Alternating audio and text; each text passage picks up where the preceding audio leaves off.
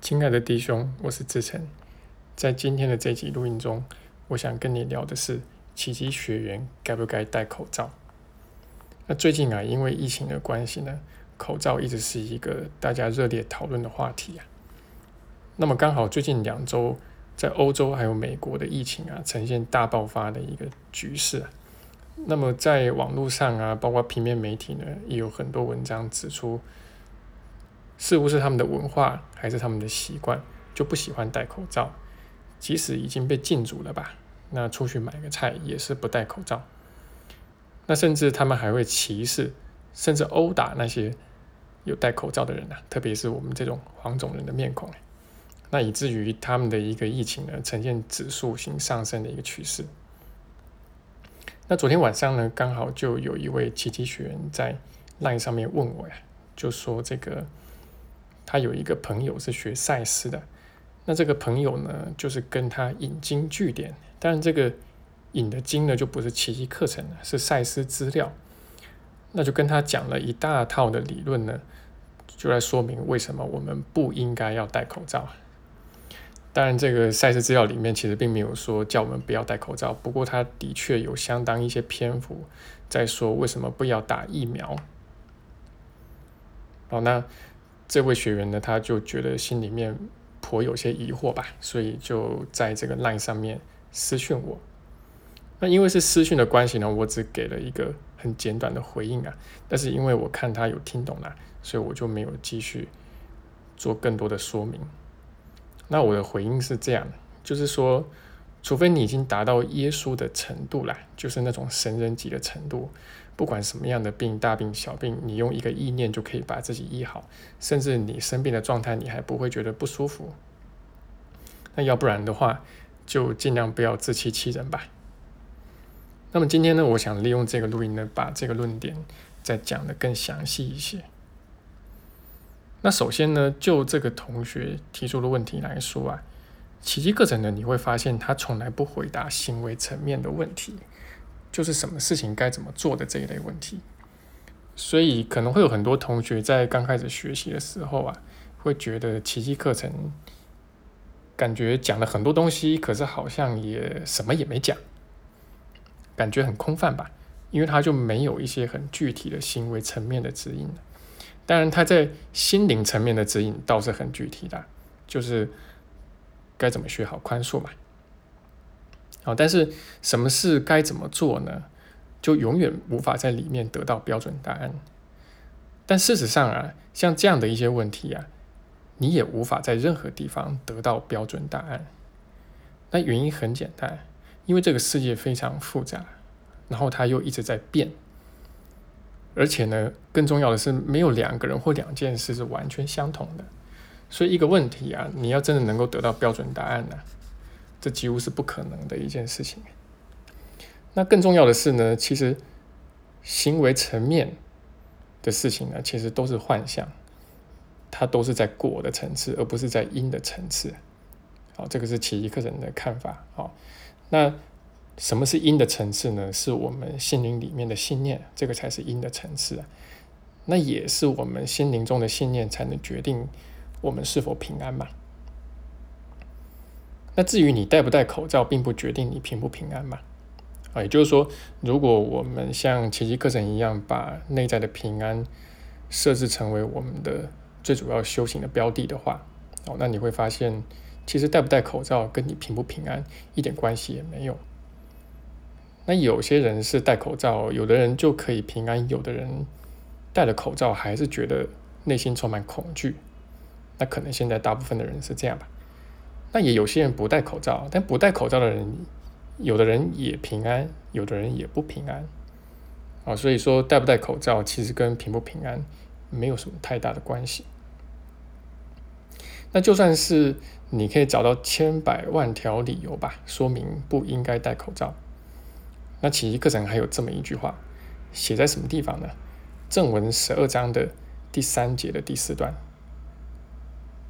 那这个代码很好记哦，因为就是一二三四嘛。哦，那你不妨可以去找出来看一下。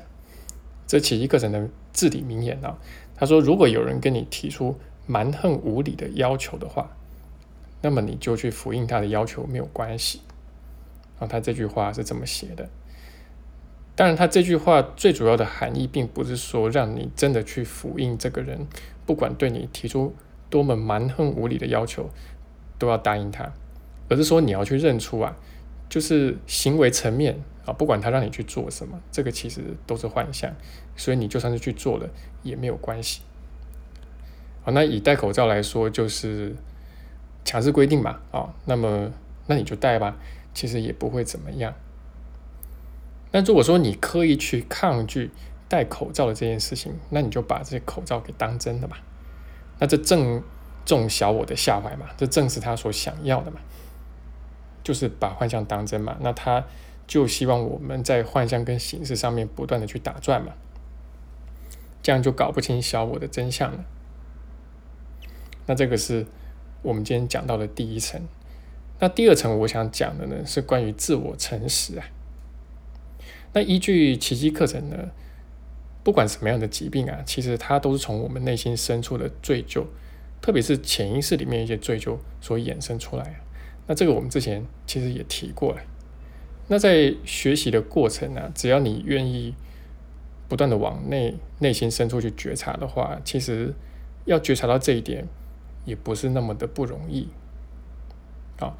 那我之前讲到的就是，其实我们来到这个世间的人啊，都是因为有小我，我们才会来到这个地方，有那个分裂意念嘛。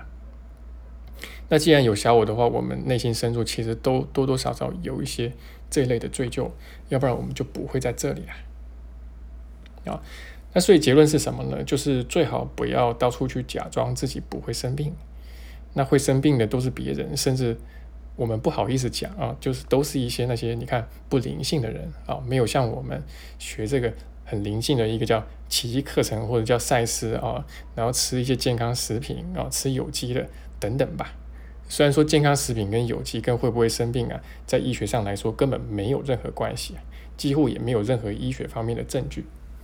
但不管怎么说吧，就是我确实在身心灵圈有看到过。还不少这样子的人呢，那这其实是一种灵性的傲慢，那也是没看到自己内在的罪疚跟恐惧啊，没有好好去面对他们。